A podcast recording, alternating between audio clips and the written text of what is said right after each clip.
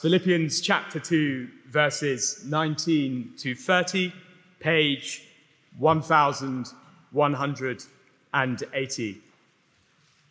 I hope in the Lord Jesus to send Timothy to you soon, so that I too may be cheered by news of you. For I have no one like him who will be genuinely concerned for your welfare for they all seek their own interests, not those of Jesus Christ. But you know Timothy's proven worth, how, as a son with a father, he has served with me in the gospel. I hope, therefore, to send him just as soon as I see how it will go with me. And I trust in the Lord that shortly I myself will come also. I have thought it necessary to send to you Epaphroditus, my brother and fellow worker and fellow soldier, and your messenger and minister to my need. For he has been longing for you all and has been distressed because you heard that he was ill. Indeed, he was ill, near to death. But God had mercy on him, and not only on him, but on me also, lest I should have sorrow upon sorrow. I am the more eager to send him, therefore, that you may rejoice at seeing him again, and that I may be less anxious. So receive him in the Lord with all joy and honor such men. For he nearly died for the work of Christ, risking his life to complete what was lacking in your service to me. Well, they say of the Swiss, you know, precise and polite and punctual. And they say of the Germans, ordered and serious and industrious. And of the Italians, spontaneous, social, and sunny, and of the French. Well, actually, I was thinking about national characteristics a, a, few years back, and I happened to pass a, a group of French friends here in St. Helens. They were sitting just down there, actually, and it was lunchtime, and I paused at their table. You know, what would the French say to describe the English? We'd rather not talk about that over lunch. So I guess all of us can pinpoint specific traits of particular groups of people. Uh, and our subject over the last weeks has been the defining characteristics of the people of God. Paul uses the language of the mind or the soul. The two words are virtually interchangeable in this letter. And we've defined the mind, and the Bible speaks of the mind, not so much of something purely intellectual, but rather what we are on the inside. So the mind in New Testament language, it's how we see ourselves, what we think constitutes a worthwhile goal in life, what shapes our major decisions and lifestyle behaviors. That, that's the mind, what we are on the inside, what drives us, you might say. And the image Paul's been using through this central part of the letter, it runs from chapter 1, verse 27, to, through to the beginning of chapter 4, is that of citizenship. And in chapter 1, verse 27, he says effectively, only let your citizenly conduct be worthy of the gospel of Jesus Christ. And in chapter 3, verse 20, he says, our citizenship is in heaven. And this citizenship, like with any citizenship, it's both, if you like, an individual thing. And so Paul says, work out your own salvation. That's each one individually. But it's it's also a joint thing, a corporate thing. We are to strive side by side for the faith of the gospel. That's the public truth of the gospel of Jesus Christ. And so we've been thinking to add in a few more metaphors, uh, uh, like each player in the rugby scrum, or every member of a Roman shield wall, or a team on a city M&A team looking to take over mergers and acquisitions, or, or, or, or maybe you know, a school with every teacher working together, or a hospital unit with everybody trying to save the life of a patient. And two weeks ago, we were shown the mindset of the chief citizen of heaven, the Lord Jesus Christ. From that remarkable passage, chapter 2, verse 5 through to 11. And remember, he says, Have this mind, there's that word again, have this mind among you which is, not which should be, but which actually is already. So there's been a supernatural work in every single Christian believer such that the mind of Christ has been, if you like, implanted within every single one of us. And Paul says, now with this new citizenship, have this mind among you, which is yours in Christ Jesus. And then he goes on to explain it, who, since he was in the very form of God, he didn't consider equality a thing of God with God a thing to be, you might say, exploited for his own benefit, but he made himself nothing, he became a slave, and therefore God highly exalted him. And verse uh, 9 there, in that piece is of chapter 2 is very striking. Therefore, God has highly exalted Jesus and bestowed on him the name that is above every name. Because you see, since Jesus has behaved, since he is God, since he's behaved and shown to us precisely what God is like, therefore God has exalted Jesus and given him the name that is above every other name. And it's as if God has got a display cabinet. I don't know if you've ever worked in an organization that has a display cabinet where all the kind of trophies and triumphs of that organization are put on display. Maybe, you know, you're a Manchester City supporter and, you know, there are going to be, well, who knows, maybe all three of those great cups in the display cabinet. This is us, Manchester City. I worked in a, a regiment once where we had all our battle trophies. This is who we are on display in the cabinet. Why, it's as if God were to have a DNA test. I know you couldn't do it and so forth, but imagine God were to have a DNA test and every cell of every part of every organ would be marked with what has been shown to us in the person of the chief citizen, Jesus Christ.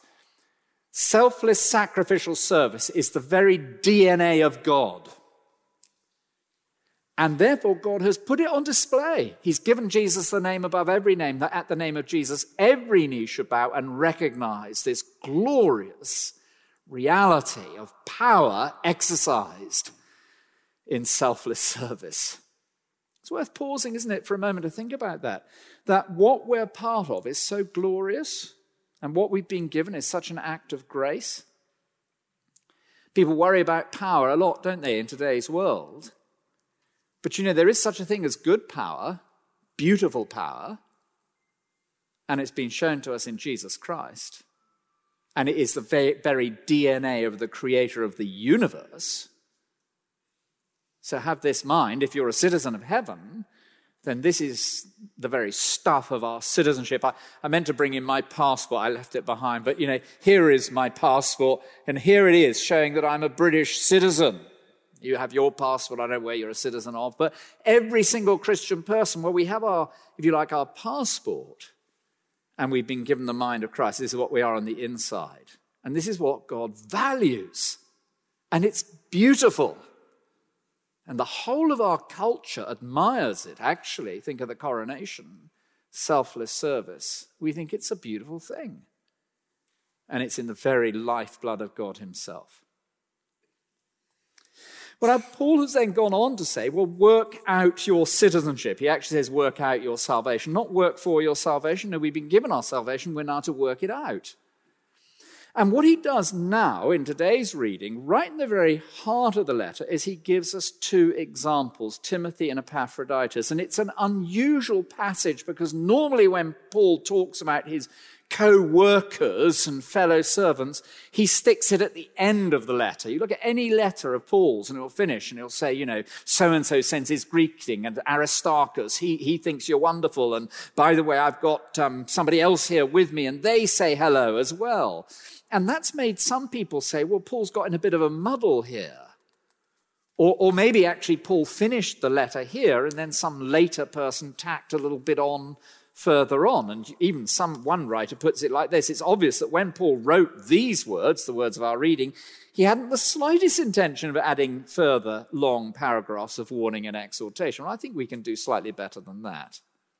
In fact, I was speaking uh, at, a, at a, running a seminar on preaching many years ago now, and we'd given each participant a little passage to speak on, to do a kind of model talk so that we can then nicely and kindly critique it.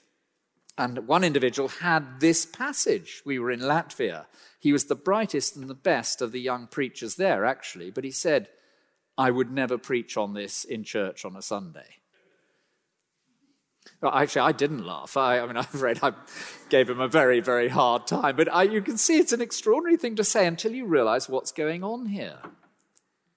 But quite deliberately, Paul has broken the mold of a normal letter and right at the centerpiece of the center of the letter, I would argue that this is the very hinge of the whole letter. He's put these two individuals. Why? Oh, because example is so big in Philippians. He's very concerned about example. And he wants to see Timothy and Epaphroditus, two exhibits, if you like, of the mind of Christ. And he wants us to copy them. Timothy. His mind affects his care.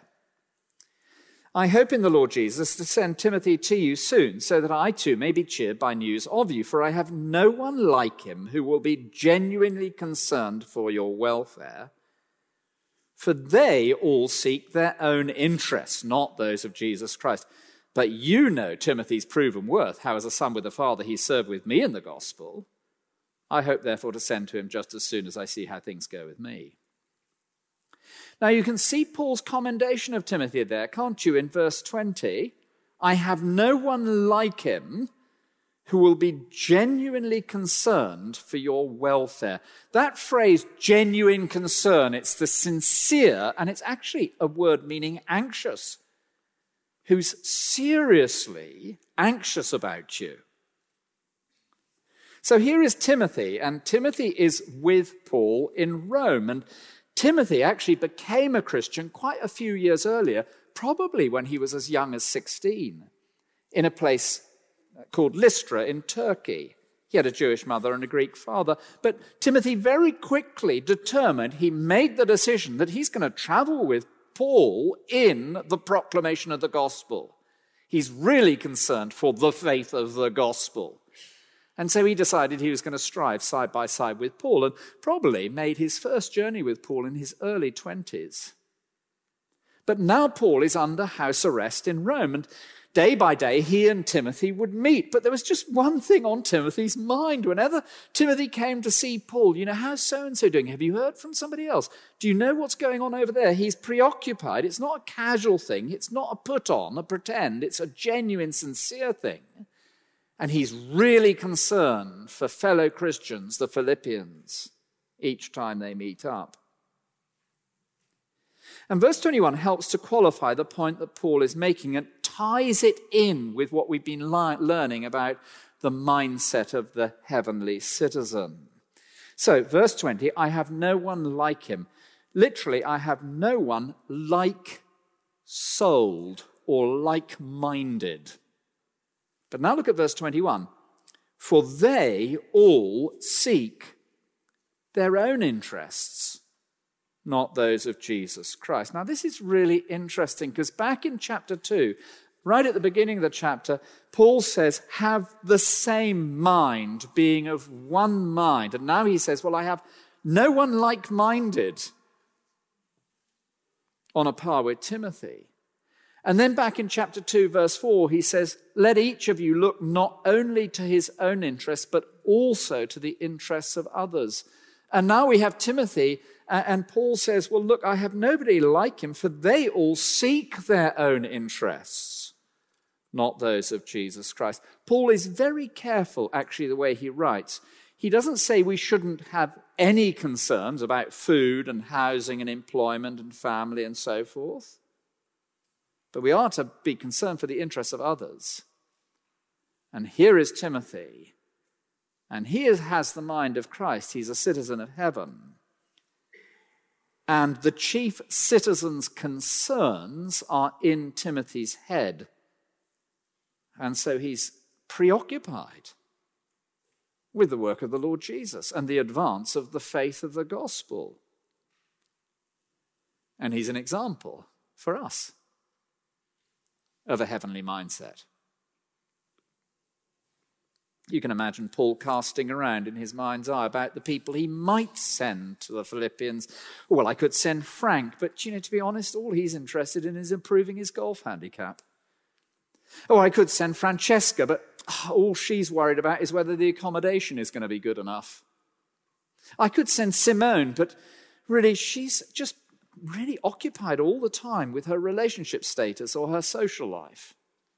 I could send Simon, but all he seems to be bothered with is his end of year review. Now, if your name is Simon or Simone or Francesca or Frank, I, honestly, I wasn't thinking of you, so please don't immediately you know, crawl under your chair. But do you see, then he comes to Timothy. Well, he's the man. I can be generally confident with him. He'll do the work. I've nobody, nobody like him. They seek their own interests but he's genuinely concerned for your welfare, the faith of the gospel.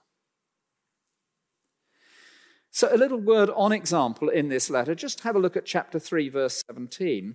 Brothers, join in imitating me and keep your eyes on those who walk according to the example you have in us.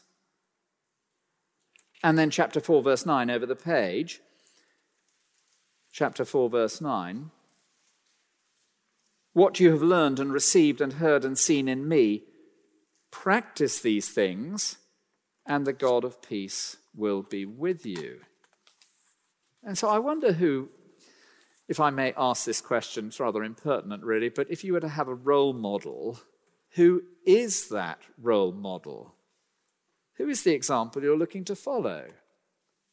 We're looking to follow. Well, Timothy would be a good person, wouldn't it? Someone who has the mind of Christ. Someone who is genuinely concerned for the interests of the saints. Somebody who is authentic and is not just seeking their own interests, but is looking to the interests of others. Let me speak very directly, if I may, and I, I, trust there'll be a number of people who've taken out of London for the bank holiday weekend and who are not sitting on the beach sipping sangria. And if you are, well, it's probably going to rain in a minute, so I hope you're tuned in and listening. But you know, because of the kind of church we are, with the sort of demographic we have, well, there'll be many kind of Timothys, if you like, with Christian leadership, Bible teaching gifts amongst us. Timothy's a standout figure across the whole of the New Testament. He's Paul's go to man, he could be trusted.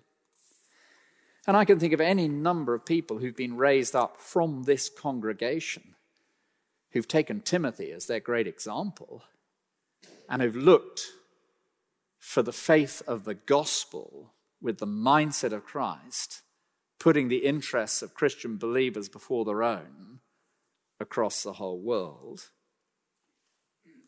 And when you think of the character and the gifts and the strengths of Timothy, isn't it striking that he chose to devote all his energies to the faith of the gospel? Do you know, Timothy was quite a guy. If you trace him across uh, the New Testament, he didn't just decide, age sort of in his teens, really, to give himself to Bible teaching and the growth of Christians across the, the world. Uh, he went on. When Paul had a problem in any church, the most difficult of all churches was Corinth, Paul sent Timothy. And when Paul planted a church and wanted to leave somebody in charge, oh, Timothy was the man. When, when there was trouble in another church and the elders needed sorting out, well, who was the guy he went to? Timothy. So, Timothy, well, he could have been a CEO. He could have set up his own company and made a mint. He could have been and was a leader of extraordinary note. He could have stood for election if they had elections. He could have become a headmaster. He would have been a senior partner.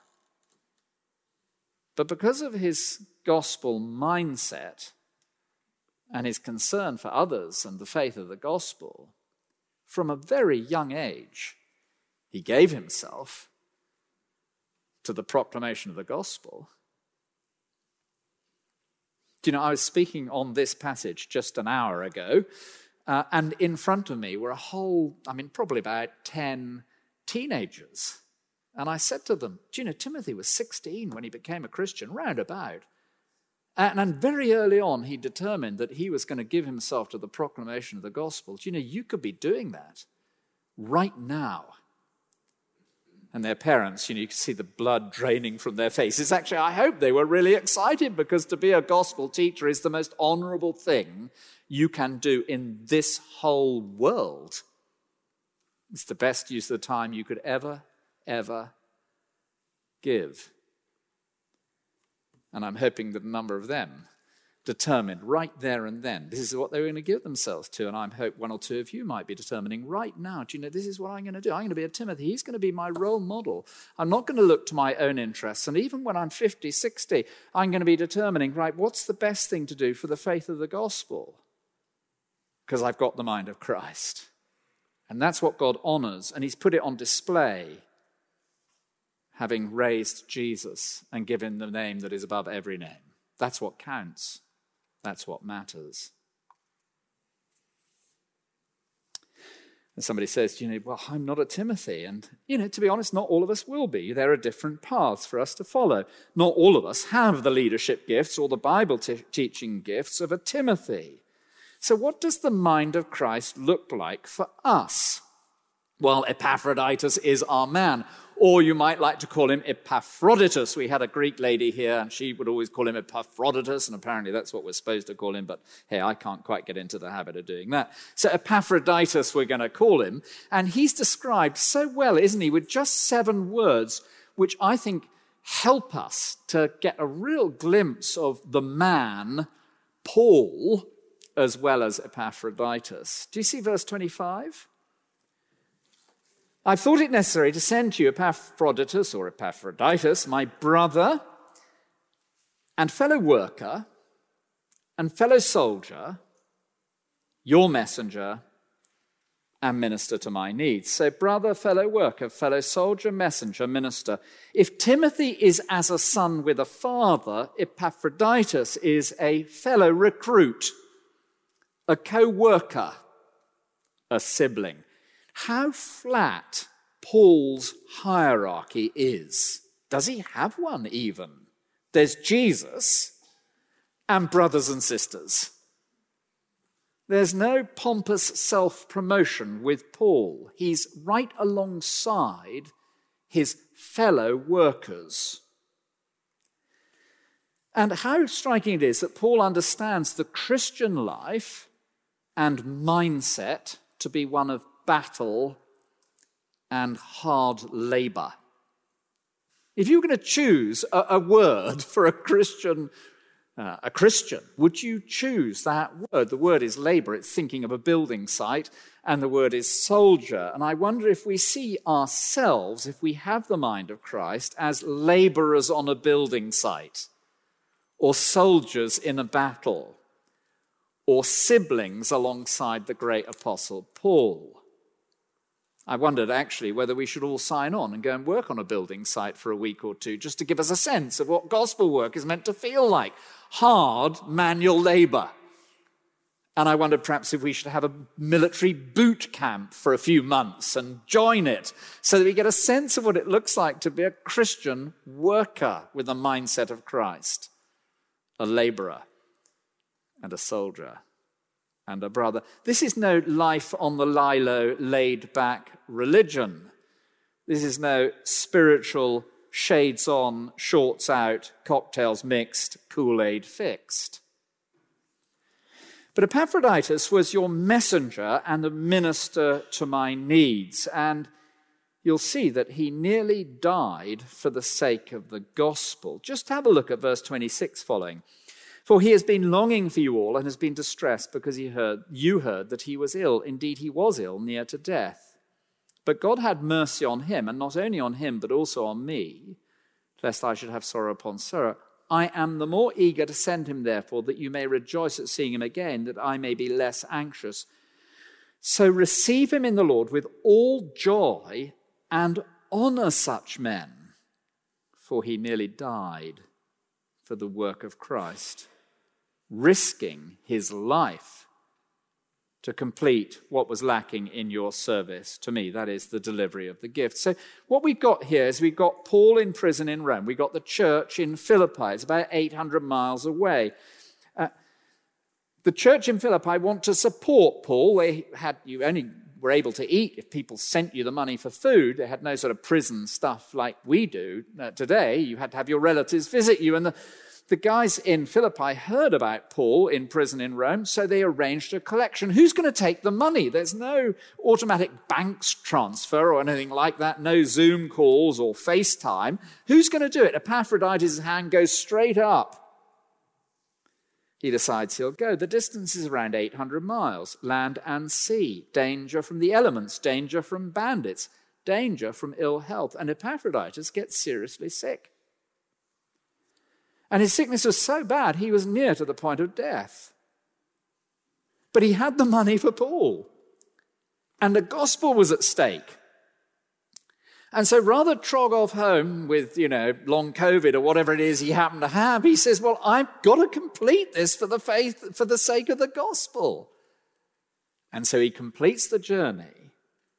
He nearly died for the work of Christ. Now, how would you write verse 30? Imagine there's you, you're the Apostle Paul. That'll take quite a stretch of the imagination for some of us. You're sitting in your prison cell and you're thinking you're going to write this letter uh, that Epaphroditus, I guess, is going to take back with him and so forth. And there you are, you're writing it. What, how would you write verse 30? Well, when Epaphroditus comes, you know, he's a bit intense, you know. Keep an eye on him. He can go slightly over the top. Oh, make sure Epaphro doesn't overdo it, won't you? He, he's prone to being a bit overzealous. Don't want him to get burnout, do we?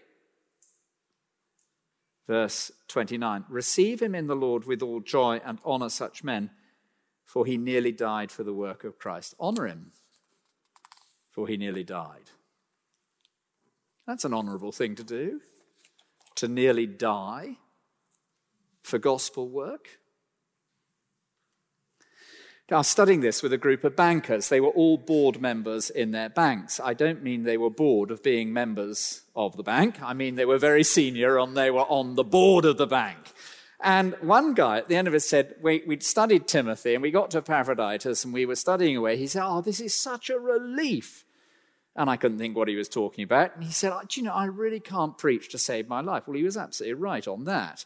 And. Uh, and he said, I just wouldn't have the patience to lead a church. And he was quite true. That's absolutely right, also. But then he said, Here's Epaphroditus.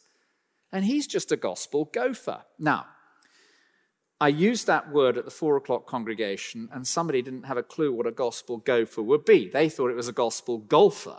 So let me explain. A gopher is a small animal that runs around, runs around, runs around, and it's used as language for somebody who kind of is really busy doing odd jobs and errands and all the rest of it. Well, here is Epaphroditus. He puts his hand up. And he's prepared to put everything on hold. And you might say, well, he's a bit intense, a bit over the top. Well, hang on. No, Paul says, honor such men. He puts the gospel first. He has the mind of Christ. He is concerned for the advance of the gospel. Now, I'm loath to give specific further examples, but it seems to me that the apostle has put both of these individuals in place for us so that we can say, okay, what's it going to look like for me to have the mind of Christ?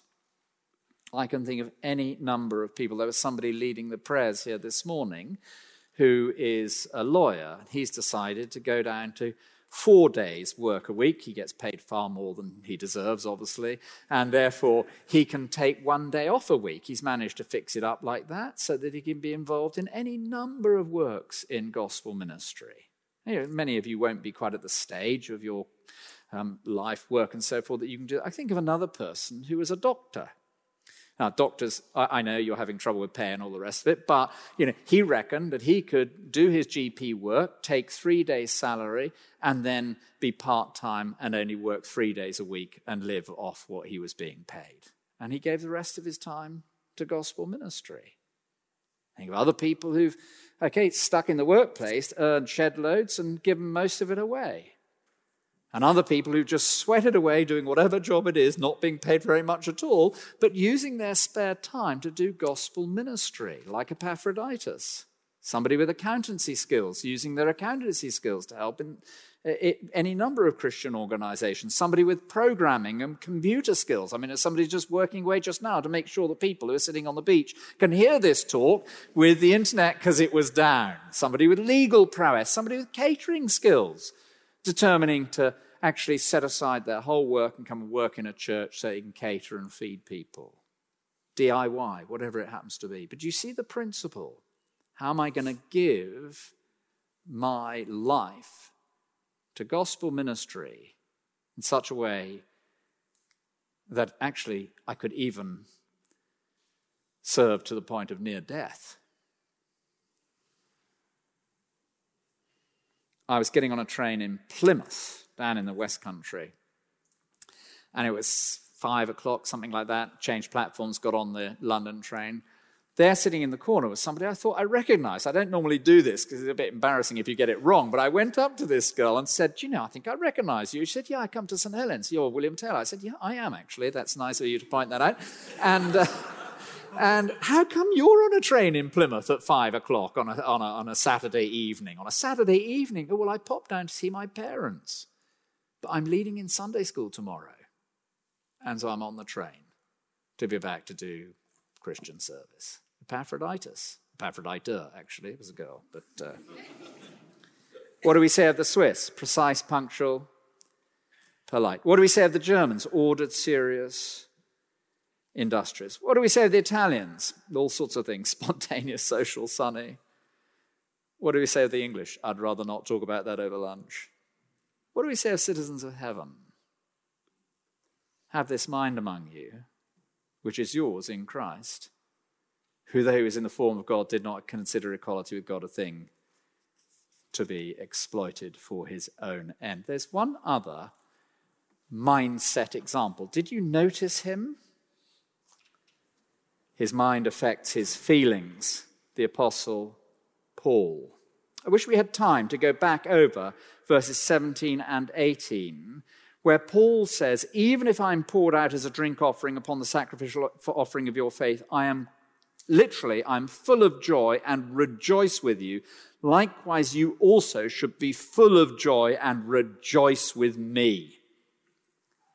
And then verse 19, I want to be cheered by news of you. And then verse 25 and 26. I trust in the Lord that shortly I myself will come. I'm so desperate to see you. In verse 27 and 28 God had mercy on him, lest I should have sorrow upon sorrow. I'm all the more eager to send him that you may rejoice at seeing him again. And verse 29 receive him in the Lord with all joy. Joy and cheerfulness of the soul, and more joy and genuine delight in the well being of Christians. It's the very mindset of Christ, such that Paul can even say, if my life is poured out to death, I rejoice over it. Because that's the mindset of heaven, giving ourselves selflessly in service for the faith of the gospel. And so the final thing to say is a comment on Christian experience on true Christian joy, and on cheerfulness in the Lord. Where does true Christian joy come from? Well, it comes from the mind of Christ. It comes from grasping that selfless sacrifice is what is really valued in heaven. It comes from immersing yourself in the work of the gospel. And you sometimes find a Christian saying, All my joy has gone. I don't feel very happy in the Lord. Uh, life is just joyless. One of the questions we need to be asking is How's your mind? The mind of Christ? True Christian joy, selfless service. More on that next week. Let's pray together.